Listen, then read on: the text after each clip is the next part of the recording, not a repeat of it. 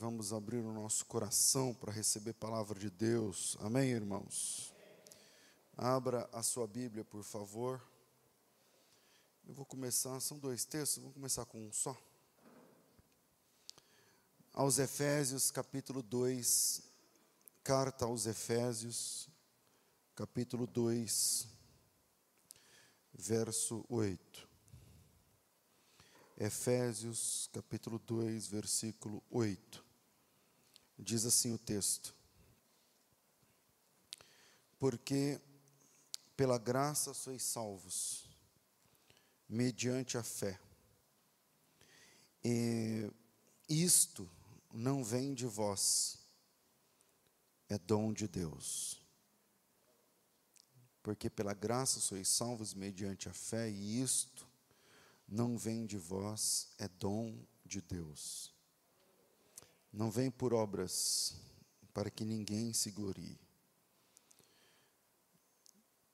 O perdão é a base do cristianismo. Há quem diga que a base do cristianismo é o amor.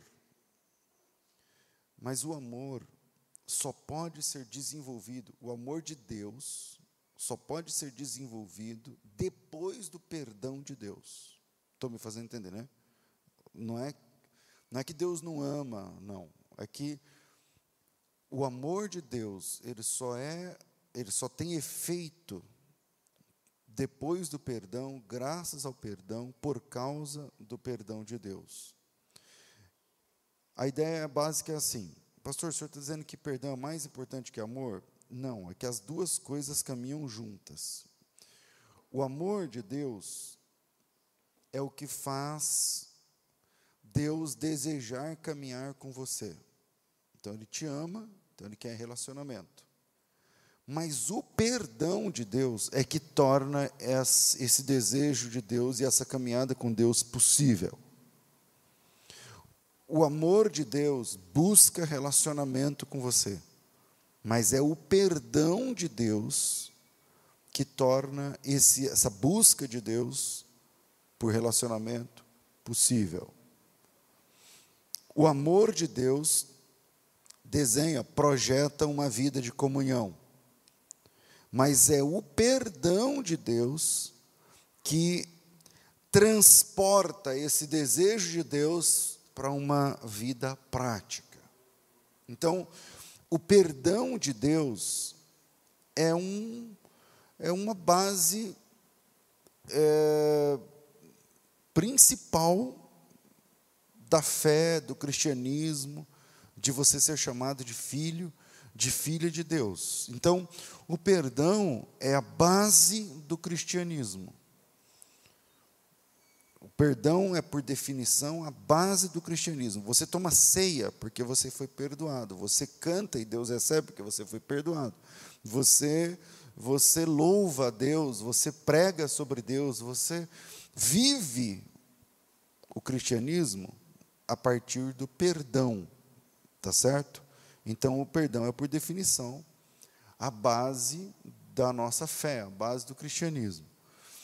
A, a, a mensagem básica do Evangelho é a seguinte: Deus está oferecendo perdão a todos os pecadores por suas ofensas. Isso é a pregação do Evangelho, é para isso que a gente é, é para isso que a gente vive para Deus. A, a ideia é: se você é um transgressor, um pecador, uma pecadora, se você já cometeu atitudes que machucaram o coração de Deus e de outras pessoas, Deus está buscando restaurar o relacionamento com você. Essa é a mensagem do Evangelho. A mensagem do Evangelho é a mensagem do perdão. Se você é um pecador, uma transgressora, um pecador, um, um, alguém que cometeu atos moralmente ilícitos, espiritualmente ilícitos, se você já cometeu atitudes que machucaram o coração de Deus ou de alguém, Deus está buscando restaurar um relacionamento entre vocês. E essa é a mensagem do Evangelho, não é?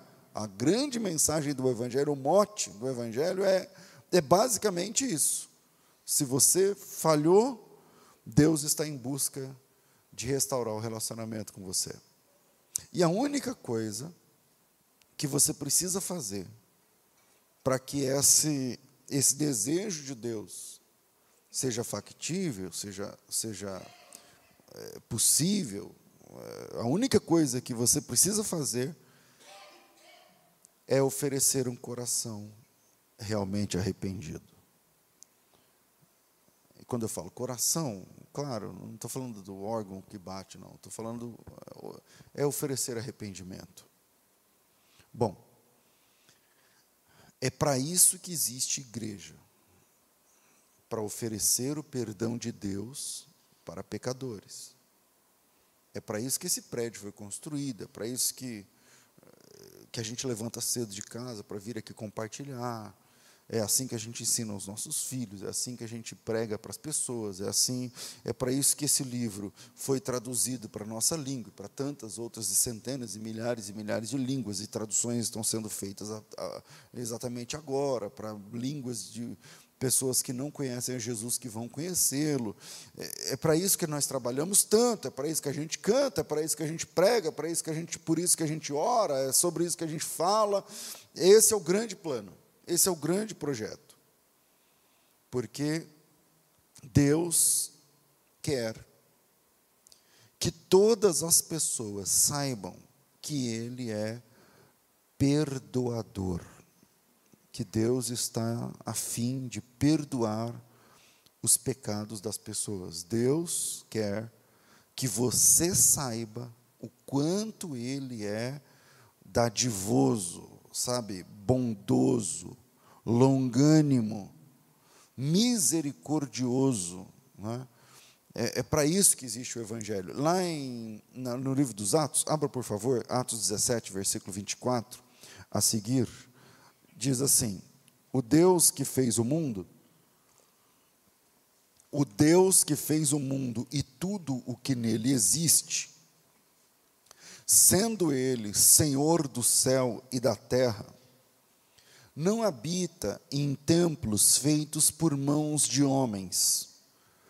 Também não é servido por mãos humanas, como se de alguma coisa precisasse, pois Ele mesmo é quem a todos dá vida, respiração e tudo mais. De um só, Ele fez toda a raça humana para habitar sobre a face da terra, havendo fixado os tempos previamente estabelecidos e os limites da sua habitação, para buscarem a Deus, e se porventura, tateando, o pudessem encontrá-lo, mesmo que ele não está longe de cada um de nós, pois nele vivemos, nos movemos e existimos como alguns dos vossos, vossos poetas têm dito, porque dele também somos geração. Sendo, pois, geração de Deus, não devemos pensar que a divindade é semelhante ao ouro, à prata, à pedra, que trabalhados pela arte imagina, são trabalhados pela arte e imaginação do homem. Ora, não levou Deus em conta os tempos da ignorância Agora, porém, notifica aos homens que todos, em toda parte, se arrependam, porquanto estabeleceu um dia em que há de julgar o mundo com justiça por meio de um varão que destinou e acreditou diante de todos, ressuscitando-o dentre os mortos. Essa é a mensagem do Evangelho. A mensagem do Evangelho, em, sei lá, meia dúzia de versículos que a gente leu aqui, talvez, é essa. Deus, ele não mora em prédios. Deus, ele ama as pessoas. E Deus não leva em conta o tempo da ignorância, mas manda a todos os homens, em todos os lugares, que se arrependam. Porque um dia ele vai passar a régua na conta e vai fazer a somatória geral. Um dia vai ser o dia do juízo. Essa é a mensagem básica do Evangelho. A mensagem do perdão, a mensagem de que Deus, Ele é um Deus que perdoa. A igreja existe para propagar essa mensagem. Qualquer coisa que a igreja faça fora da propagação dessa mensagem é antiético. É antiético.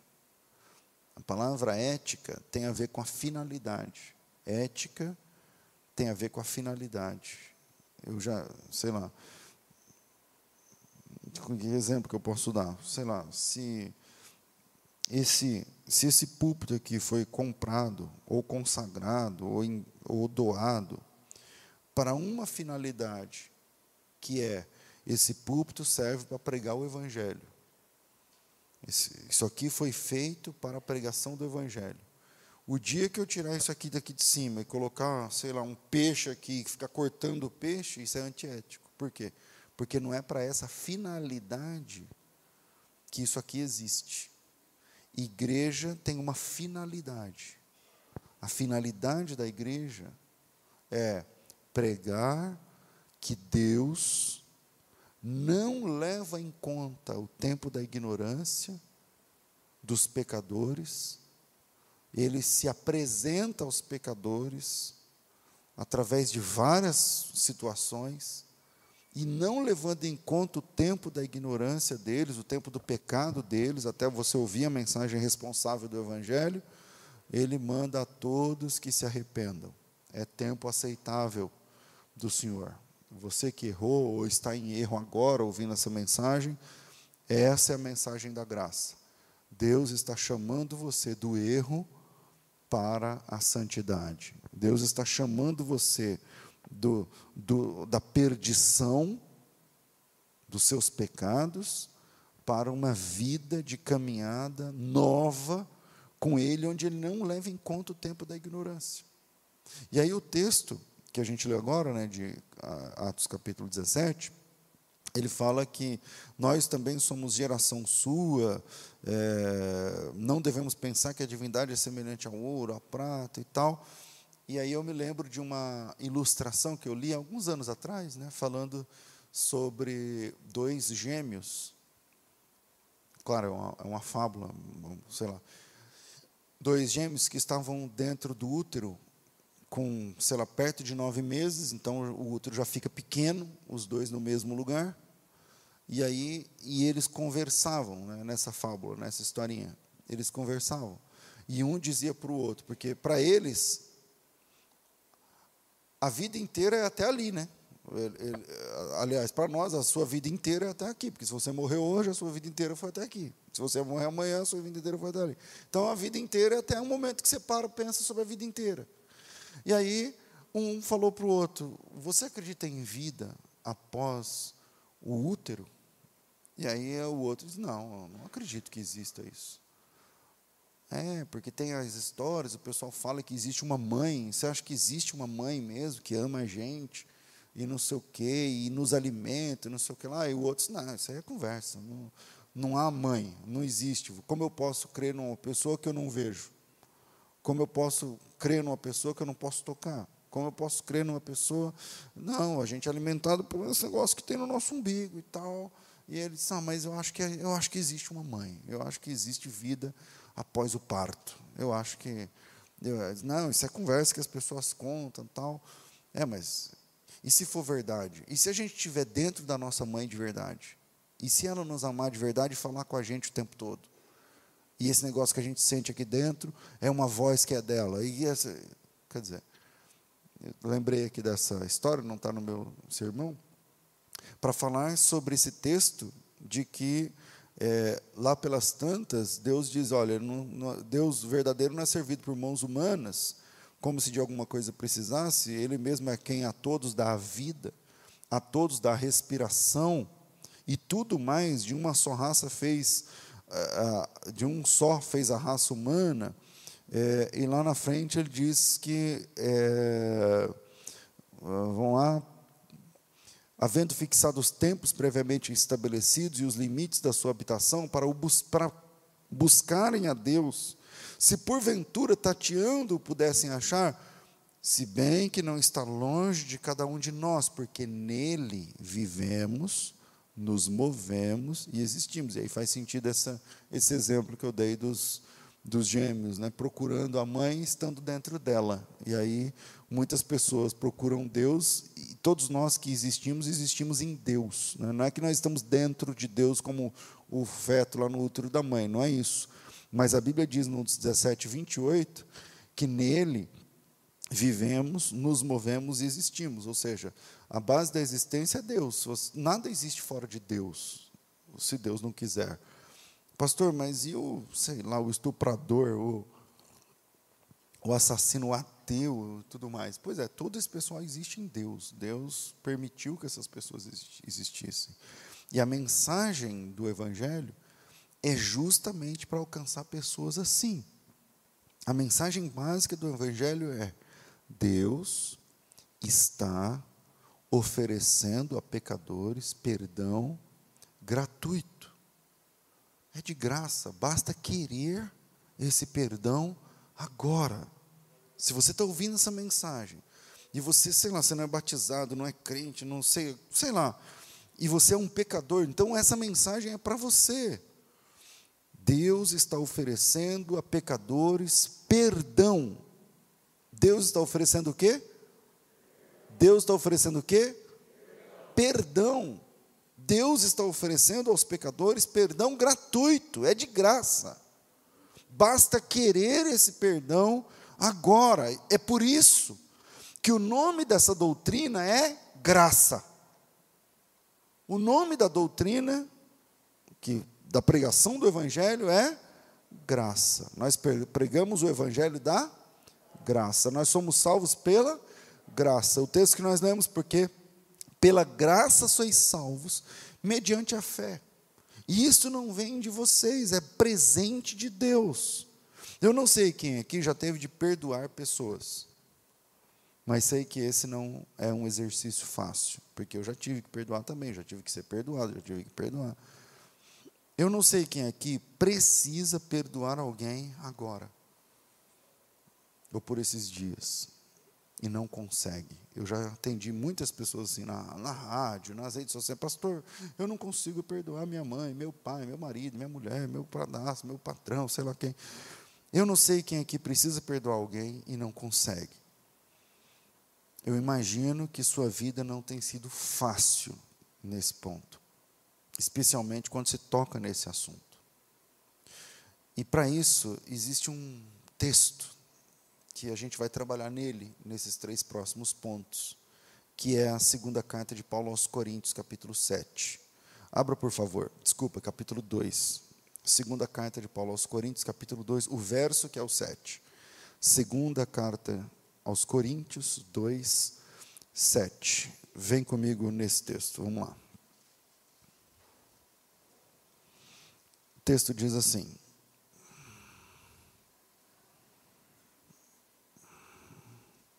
O texto diz assim: de modo que, eu vou ler aqui na Bíblia, que a versão que está no meu computador é diferente da da Bíblia.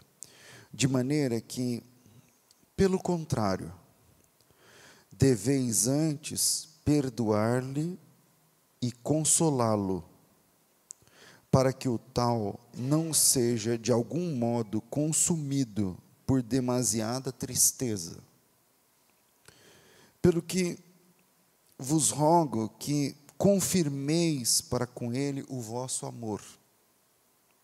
E para isso vos escrevi também para que esta prova, para que por esta prova saber se sois obedientes em tudo. E a quem perdoardes alguma coisa, eu também perdoo. E o que eu perdoei, se é que tenha perdoado, por amor de vós, o fiz na presença de Cristo, para que sejamos, para que não sejamos vencidos por Satanás, pois não ignoramos os seus ardis. Primeira lição desse texto, primeiro ponto, é que o perdão é um presente. O perdão é um presente. Eu estou, desde da introdução aqui, falando que a mensagem do Evangelho é graça, Deus está perdoando pecadores gratuitamente, porque Ele quer, não é porque o cara está arrependido, mas porque Deus quer perdoar.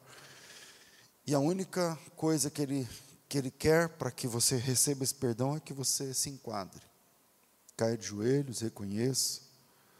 O perdão é um presente, por isso o nome da doutrina é graça.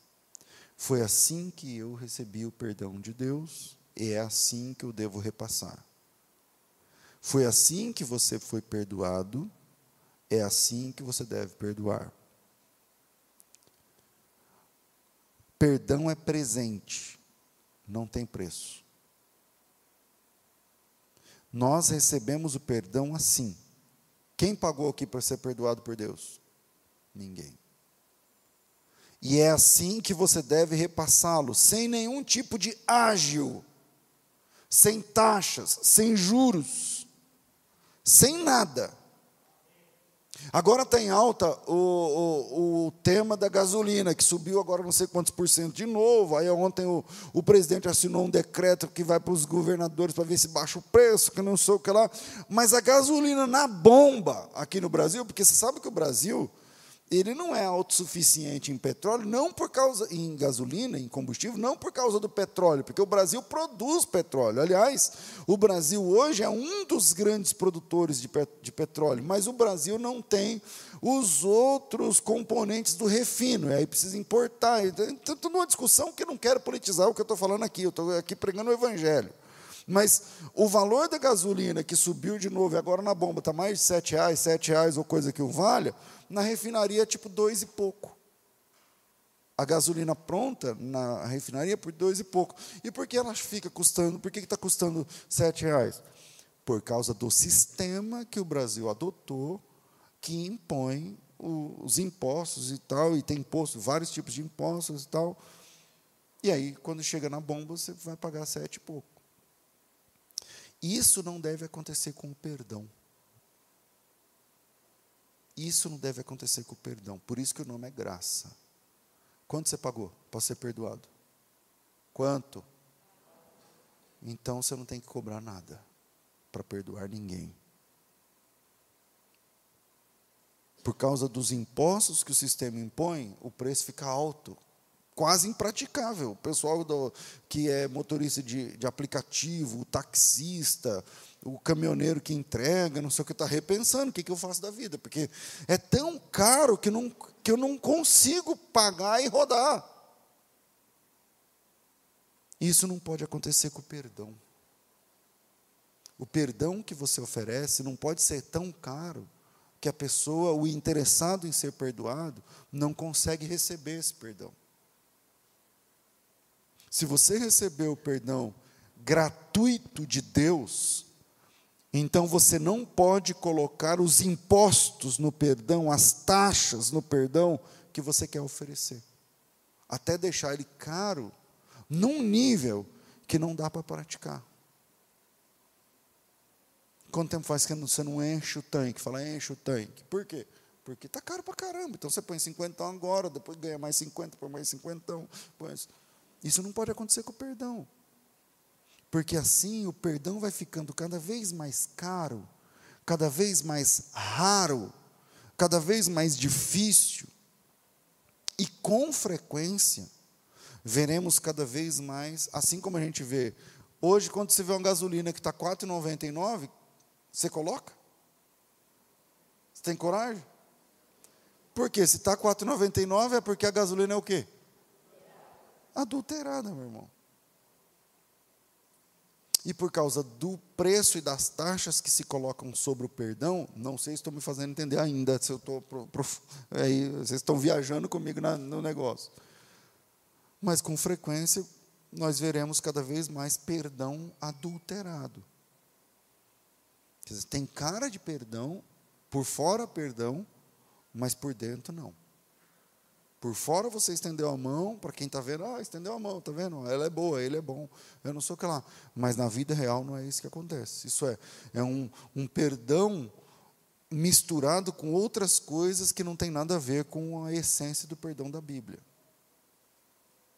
Então, vamos pensar assim, em Colossenses 3, 13, Colossenses 3, 13, se você puder abrir, diz assim, suportai-vos uns aos outros, Perdoai-vos mutuamente, caso alguém tenha motivo de queixa contra outro. Assim como o Senhor vos perdoou, assim também perdoai vós. Acima de tudo, porém, esteja o amor, que é o vínculo da perfeição, e seja a paz de Cristo, árbitro em vossos corações a qual fostes chamados em um só corpo, e sejam agradecidos. O perdão de Jesus não teve ágil nenhum, não teve taxa, não teve impostos, não. E o texto de Colossenses, eu falei Colossenses? Colossenses 3,13, a ideia básica é: assim como o Senhor vos perdoou, perdoar também perdoai também vós. Quer dizer, assim como nós recebemos, nós repassamos. O perdão da cruz veio assim. Lembra como Jesus perdoou? Na cruz, Jesus perdoou dizendo o seguinte: Pai, perdoa-os porque eles não sabem o que fazem. Esse perdão é libertador. Porque veja só, Jesus não disse assim, Pai, vamos perdoá-los porque eles são bons. Jesus também não disse, Pai, vamos perdoá-los porque, ah, porque eles prometeram que não vão fazer de novo. Não. Pai, vamos perdoá-los porque vamos confiar que eles não repetirão isso. Não, eles vão repetir. E eles não estão arrependidos, e eles não vão, não estão pedindo perdão. Jesus está oferecendo perdão gratuito para pessoas que não estão pedindo perdão. Essa é a mensagem da graça. E essa é a essência básica do perdão. Olha que interessante, eu só quero te oferecer um outro prisma se você precisa perdoar e não está conseguindo lidar. Eu só quero oferecer um, outra, um outro jeito de ver. É que o perdão da Bíblia é tão puro e gratuito que se você foi ofendido, ofendida por alguém, você não precisa esperar nem que essa pessoa fale alguma coisa para perdoar. Foi isso que Jesus ensinou na cruz. Jesus diz: Pai, vamos perdoá-los, não é porque eles estão prometendo que nunca mais isso vai acontecer, porque vai acontecer. E não porque eles são bons, porque eles não são bons. E não porque eles nunca mais vão fazer, porque eles vão repetir. Então vamos perdoá-los não baseado neles. Não vamos não vamos condicionar o nosso perdão, Pai, no comportamento ou na expectativa deles. Não vamos perdoá-los porque eles são bons. Vamos perdoá-los porque nós somos bons. Então, o perdão de Jesus, o perdão da cruz, é um perdão que não tem ágio, não tem taxa, não tem impostos, é um presente de Deus. E presente não pode ter preço. E dia 8 agora foi dia da mulher, aí eu fui lá, todos espertinho, comprei um vestido bem legal para Vanessa. Eu estava numa cidade, nada a ver, estava em onde que é? Mogi Mirim, nada a ver. Aí eu estava lá em Mogi Mirim. Falei, meu, tem que comprar algum negócio tal. Do lado do banco tinha que tinha uma pessoa comigo no banco, eu estava esperando, e aí tinha, eu, tinha uma loja. Aí eu comprei um presente. Quando eu voltei, estava com o preço. Olhou no, no, no, mulher embrulhou, não sei o quê. Cheguei lá assim, feliz dia das mulheres. Quando a Vanessa abriu, tava no, tinha o preço. Ah, nada a ver. Presente, você não coloca preço. não é verdade? Aí eu fiquei murcho. Né? Deu tudo errado. Presentes não têm preço. O perdão é um presente. Porque pela graça sois salvos, mediante a fé. Isso não vem de vós, é presente de Deus. Se o presente tiver preço, não é presente, você está pagando. Se eu disser para você assim, eu te perdoo, mas você tem que dar três voltas no quarteirão. Então, o seu perdão custa três voltas no quarteirão. E aí você tem como pagar, então você está pagando. Você paga ou não se você quiser. Se eu disser, eu te perdoo, mas a partir de hoje você não sei o que, não sei o que, então, tem, perdão não tem que ter preço. Porque perdão é presente, e presente com preço não é elegante. O perdão que recebemos de Deus foi um perdão altruísta, gratuito, cheio de amor. E esse deve ser o perdão que devemos oferecer. A, a seguir, voltando lá em 2 Coríntios capítulo 2, vamos analisar o, os passos do perdão que devemos oferecer. Segundo, perdão deve vir acompanhado de consolo. Outra versão, conforto. Perdão deve vir acompanhado de consolo. Perdoar não significa relevar. Perdoar é uma, é, um, é uma doação. Se você pesquisar o que significa perdoar no latim, perdoar, você, é uma doação que você está fazendo, você está insistindo em doar. Quando o pecador é visto como pecador, vamos pensar no perdão que você recebeu de Deus. Então, você estava tudo bem vivendo a sua vida, alguém te convidou para ir numa igreja evangélica. Ou alguém abriu a Bíblia e começou a ensinar você o Evangelho. Alguém falou de Jesus para você, e isso chamou sua atenção, você começou a estudar sobre o Evangelho. Deixa eu explicar qual é o próximo passo. O próximo passo é que você vai se enxergar como pecador. E quando o pecador é visto como pecador, isso é humilhante. Isso é exposto. Lembra quando os pastores, quem é crente mais velho, eu não sei exatamente porquê, mas o pessoal falava que lá no céu ou no inferno, ou no juízo final, sei lá exatamente onde, ia ter um telão. Ia mostrar todos os nossos pecados. Vocês lembram dessa história ou não? Quem lembra dessa história? Quem estava com medo do telão? Não, não vai ter telão. Não vai ter esse telão aí, não. Mas, diz que, mas o pessoal falava que ia ter uma tela e não sei o quê, e a sua vida ia passar na frente de todo mundo. Meu Deus do céu! Então, quando o pecador é visto como pecador, isso é humilhante. Se eu colocar aqui, a gente não tem um telão, tem TVs, né? Se colocar aqui nas TVs aqui da igreja, vamos sortear aqui a vida de um, pá, caiu em você. Falo, então, beleza, sua vida vai passar aqui na tela agora. Seus pecados, seus o quê, suas palavras, seus lugares que você já foi, as palavras que você já falou, as coisas que você já. e tal. Quem fica nessa igreja se passar nessa televisão? Ninguém, meu irmão. Se essa sorte cair sobre você, hoje é o seu último culto aqui, cara. Porque você falou, eu não, nessa igreja passa na televisão o negócio. Por quê? Porque quando o pecador é visto como pecador, isso é humilhante. A graça é humilhante. Porque a graça é o perdão oferecido gratuitamente. E perdão, se você aceitar esse perdão que Deus está oferecendo de graça, primeira coisa que significa é que você é um pecador. Então a, a graça, ela tira a máscara nossa. Porque a gente, a gente, a gente lida bem, a gente, a gente disfarça bem. Para as pessoas, para a família, para os amigos, para não sei quem, para o trabalho, para tudo mais. Aí chega Deus. E fala para você assim, César, eu sei quem você é de verdade. Fulano, eu sei quem você é de verdade. E o mais importante é que eu te amo, apesar disso.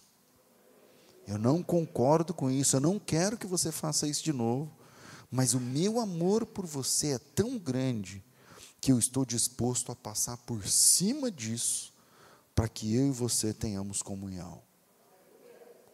Isso é legal, Falando isso, vocês dão glória a Deus, que bom. Mas, por outro lado, é humilhante, porque porque a nossa máscara cai. Então, quando o pecador é visto como pecador, isso é humilhante. E, então, quando você. Agora, esquece o perdão soteriológico que eu estou falando e vamos para o perdão do dia a dia. Quando você tem que perdoar teu pai, teu filho, teu marido, tua mulher, teu amigo, teu sócio, não sei o que lá. Quando você oferecer perdão para alguém, junto com o perdão ofereça conforto. Por quê? Versículo 7. De maneira que, pelo contrário, deveis antes perdoar e consolá-lo. Paulo está falando de um cara da igreja em Corinto, que eu não quero entrar no pormenor aqui, que não é aquele cara lá da, da, da, da madraça, nada, nada disso. Mas uma pessoa que a igreja perdoou, e Paulo diz assim: então, quando você perdoar alguém, junto com o perdão, ofereça conforto. Junto com o perdão, ofereça consolo. Por quê? Porque a graça é desconfortável. A graça significa, oh, então eu sou um, então eu sou um pecador. Então, eu, porque a graça é Deus colocando a sua ficha corrida na sua cara e riscando o escrito de dívida que tinha contra você e cravando na cruz, conforme Colossenses. Porém, você se sente o pecador. Então, primeiro, o perdão deve vir acompanhado de consolo. É, de modo, versículo 7, que deveis, pelo contrário, perdoar-lhe perdoar e confortá-lo para que não seja o mesmo consumido por excessiva tristeza.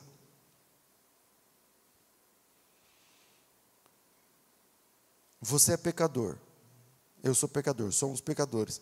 E sabe o quanto, você como pecador, sabe o quanto os seus pecados são vergonhosos, mesquinhos, baixos, pequenos, ridículos, infames. Agora imagine que um percentual disso seja visto por alguém. É isso que acontece quando você pede perdão. Essa pessoa vai te julgar por aquele, aquele pedaço. Os nossos pecados contra Deus se traduziram no erro contra alguém.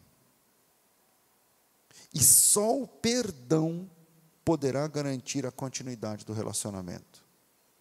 Qualquer área, qualquer esfera. Pai, filho, mãe, marido, mulher, mãe, filha, sei lá, sócio, amigo, tal. Deus, Ele nos perdoa. E junto com o perdão, Ele oferece uma nova caminhada, onde eu fui, por exemplo, considerado uma nova criatura. E Deus, cheio de vontade, cheio de boa vontade, caminhou comigo de forma pessoal durante essa nova, essa nova caminhada, dizendo: oh, você é uma nova criatura, as coisas velhas passaram, tudo se fez novo na tua vida, não sei o que lá. Quer dizer, junto com. Uma coisa é o perdão, mas junto com o perdão está Deus caminhando comigo, me chamando para uma nova caminhada. Diz: Meu, as coisas velhas passaram, joguei tudo no esquecimento. Você agora é uma nova criatura e tal. Não deixa que o diabo, o acusador do, do tal, fica, fica tranquilo, vamos caminhar junto. Tal. É isso que Deus faz no Evangelho. É ou não é? Deus, Ele não perdoa você no domingo e na segunda-feira falou: agora vamos fazer um release. Aí de todo ponto a ponto do perdão que eu te dei ontem. Você lembra aquele dia que nós. Não.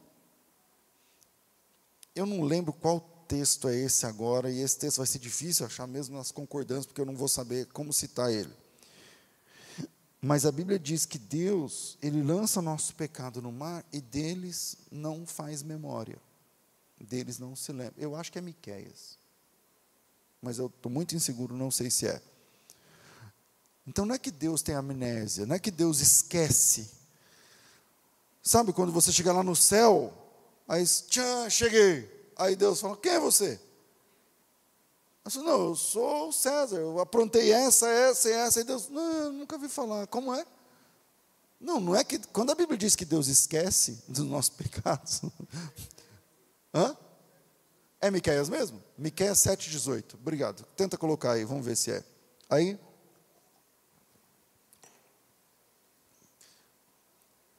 Quem é Deus semelhante a ti, que perdoa a iniquidade e que passa por cima da rebelião do restante da sua herança, Ele não retém a sua ira para sempre, porque tem prazer na sua benignidade. Ah, onde você achou o negócio do mar aí, irmão? Ah, 19. Tornará a piedar-se de nós, sujeitará as nossas iniquidades, e tu lançarás os seus pecados nas profundezas do mar. Sabe o tal do mar do esquecimento?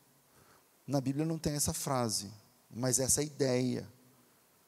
Não é que Deus esquece dos pecados. Não tem esse negócio de mar do esquecimento. Mas Deus, Ele coloca esse pecado. Você chegou arrependido, Ele vai pegar seu, a lista do seu pecado e vai fechar num arquivo. Está na, tá na memória de Deus. Está no HD. Mas Ele vai guardar num arquivo e nunca mais vai abrir. Ele quer ter relacionamento com você apesar desse arquivo. Ele vai dizer: está vendo esse arquivo? Tá, fecha ele aqui e vamos abrir uma nova pasta. E agora as coisas velhas se passaram e tudo vai ser novo entre eu e você a partir de agora. Agora, esse perdão só é eficaz se gente, o perdão agora nosso que a gente oferece, se a gente fizer isso. Porque se a cada dia você. É, mas também, semana passada, não sei o que lá, daqui a pouco tem 30 anos. É, mas em 2021, 2022, não sei o que lá, você, eu lembro quando você. Pelo amor de Deus. O, o primeiro passo que a gente entende, quando a gente quer oferecer um perdão com, com qualidade, em 2 Coríntios 7, não, 2, versículo 7, é que o perdão deve, deve vir acompanhado de consolo.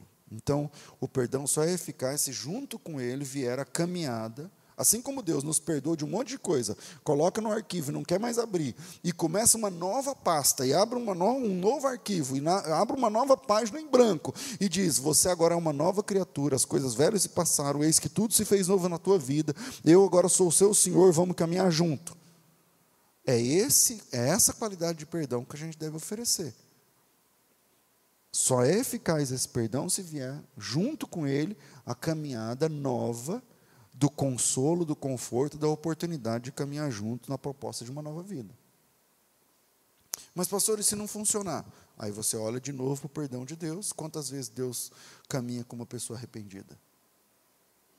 Quantas precisar. Terceiro, o amor, o perdão, desculpa, o perdão precisa de confirmação do amor. O perdão precisa de confirmação do amor, que é o versículo, deixa eu ver aqui, no 8. Pelo que vos rogo que confirmeis para com ele o vosso amor. Deus, quando a gente lê a Bíblia, a gente apanha da Bíblia, dos textos da Bíblia, o pastor está pregando e a gente está apanhando, não sei o que lá. Não sei se você já para para perceber. Junto com essa surra de Bíblia que você está levando, vem também o amor de Deus. Por isso que é bom ser corrigido por Deus. Porque você sai da igreja murcho e ao mesmo tempo alegre. Você sai da presença de Deus, quando no sentido de sair da presença de Deus, você sai daquela experiência de uma correção, você fala: caramba, o quanto eu tenho que melhorar, mas como Deus é bom em me fazer entender essa realidade. É ou não é? Porque o amor precisa, o perdão precisa da confirmação do amor. Então o versículo 8 fala assim: não esqueça, rogo que você confirme para com ele o seu amor. A primeira coisa que acontece quando nos convertemos é que a gente se sente um lixo. Eh, não é isso? Você fala, meu Deus, como eu estou longe, como eu... Então, se precisamos ser salvos, é porque nós estávamos perdidos. Se estávamos perdidos, é porque éramos pecadores. E se éramos pecadores, é porque a gente fazia pecados, a gente cometia coisas feias. Você percebe que essa construção é um caminho para a humilhação? Tipo assim, a boa nova do Evangelho, Deus quer te perdoar. Por quê? Porque você é um pecador. Como? Porque você faz isso e vai ficando feia a situação, entendeu?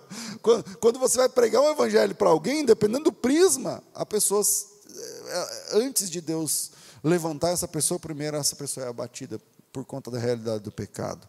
Então, essa construção é um caminho que pode ser um caminho de humilhação. Eu acho que é por isso que Deus se preocupa em confirmar com o perdoado o seu amor. Por exemplo, Romanos 6, não, Romanos 5, 6, diz assim: Porque Cristo, quando nós ainda éramos fracos, morreu a seu tempo pelos ímpios. Porque Cristo, quando nós éramos ainda fracos, morreu a seu tempo pelos ímpios dificilmente alguém morreria por um justo, pois poderá ser que pelo bom alguém até se anime a morrer, mas Deus prova o seu amor para conosco pelo fato de Cristo ter morrido por nós, sendo nós ainda pecadores. Logo, muito mais agora, sendo justificados pelo seu sangue, seremos por ele salvo da, salvos da ira. Porque se nós, sendo inimigos, fomos reconciliados com Deus, mediante a morte de seu filho, muito mais estando já reconciliados, seremos salvos pela sua vida. E não apenas isto, mas também nos gloriamos em Deus nosso Senhor Jesus Cristo, por intermédio de quem recebemos agora a reconciliação. O amor oferecido ao pecador, o amor oferecido no perdão, precisa ser confirmado para que a outra pessoa entenda que ela não está sendo apenas, não está recebendo apenas uma chance, mas porque ela está entendendo que ela é amada. E, e, assim como Deus faz isso com a gente no Evangelho, né, do modo, vamos lá, 2 Coríntios 7, 2,7. De modo que deveis, pelo contrário, perdoar-lhe e confortá-lo, para que não seja o mesmo consumido por excessiva tristeza, pelo que vos rogo que confirmeis para com ele o vosso amor. E lá no final, no versículo, sei lá, versículo 9, 10, 11, sei lá, para que Satanás não alcance vantagem sobre nós, ou, na minha versão aqui, para que não sejamos vencidos por Satanás. Não sei se dá para não espiritualizar esse texto. Porque a única aplicação que eu conheço, que eu sei fazer nesse texto, é o seguinte: se você não perdoar com qualidade, o diabo vence. Que é o que está escrito aqui no texto. E se você não perdoar com amor, o diabo vence. E o texto diz: para que Satanás, na minha versão, não alcance vantagem sobre nós, ou na versão que está aí, que é o versículo 10, para que não sejamos vencidos pelo diabo, porque nós não ignoramos seus ardis. O diabo não pode ter vantagem na sua casa, nos seus relacionamentos. O perdão dito é o primeiro degrau da graça junto com o perdão, o consolo, que é o que o texto diz, e junto com esse consolo, a confirmação do amor. Perdão, consolo e confirmação do amor. É uma, é, um, é uma escada, são vários degraus. É preciso, não é só o, o perdão é o primeiro degrau. Mas agora que você perdoa, é preciso do consolo, do conforto, está no versículo 7. E depois é preciso da confirmação do seu amor, está no versículo 11. É preciso que isso seja na presença de Jesus, desculpa, está no versículo 8. É preciso a confirmação do amor, está no versículo 8. E é preciso que tudo isso aconteça na presença de Jesus, está no versículo 11. Porque só assim, irmãos, Satanás não atrapalha. O texto termina dizendo: para que não sejamos vencidos para que não sejamos vencidos pelo diabo. Você não pode ser vencido pelo diabo. Para isso, você precisa oferecer perdão. Junto com o perdão, confortar a pessoa, consolar. Junto com esse consolo e com esse conforto, você precisa confirmar o seu amor. E junto com essa confirmação do seu amor, isso precisa acontecer na presença de Jesus, que é o versículo de número 11. Não, não é versículo 11, é versículo, acho que é, acho que é 10. Ó, A quem perdoardes alguma coisa, eu também perdoo, e o que eu perdoei, se é que tenho perdoado, por amor de vós o fiz na presença de Cristo, para que não sejamos vencidos por Satanás. Pastor, estou ouvindo essa pregação, mas está de boa para mim, não estou tendo que perdoar ninguém. Ah, que bom, essa mensagem é uma vacina. Pastor, estou ouvindo essa mensagem, mas é para mim essa palavra, porque estou passando por isso, isso e aquilo e tudo mais. Que bom, essa mensagem então é um antídoto. É um antídoto. A exposição do Evangelho está feita. Você é adulto, adulta, e agora você precisa tomar a decisão. Você vai permitir que o diabo ganhe, vença, porque a Bíblia diz que quando a gente faz tudo isso, na presença de Jesus, Satanás não tem chance na nossa casa. O diabo não tem chance nos nossos relacionamentos. As brechas estão fechadas. Satanás não tem por onde entrar no nosso relacionamento. Perdão, junto com perdão, conforto ou consolo, junto com perdão e com consolo, confirmação do amor e tudo isso na presença de Jesus. Esse é o extrato do Evangelho. E se você está, ah, pastor, você está falando porque é fácil, para o senhor é fácil, não sei o que lá. Não, para qualquer pessoa que tem de passar por isso é difícil. Eu concordo, é muito difícil. Mas só olhar que isso que tá, a Bíblia está dizendo foi o mesmo processo que trouxe você do pecado para a redenção. E é esse processo didático que aconteceu comigo, aconteceu com todo mundo aqui, é que nós devemos oferecer. Perdão de graça. Perdão com graça. Confirmação do amor e andarmos juntos na presença de Jesus. Que Deus abençoe você e aplique isso na tua vida prática para que o diabo não vença, porque nós conhecemos os seus ardis. Que Deus abençoe vocês.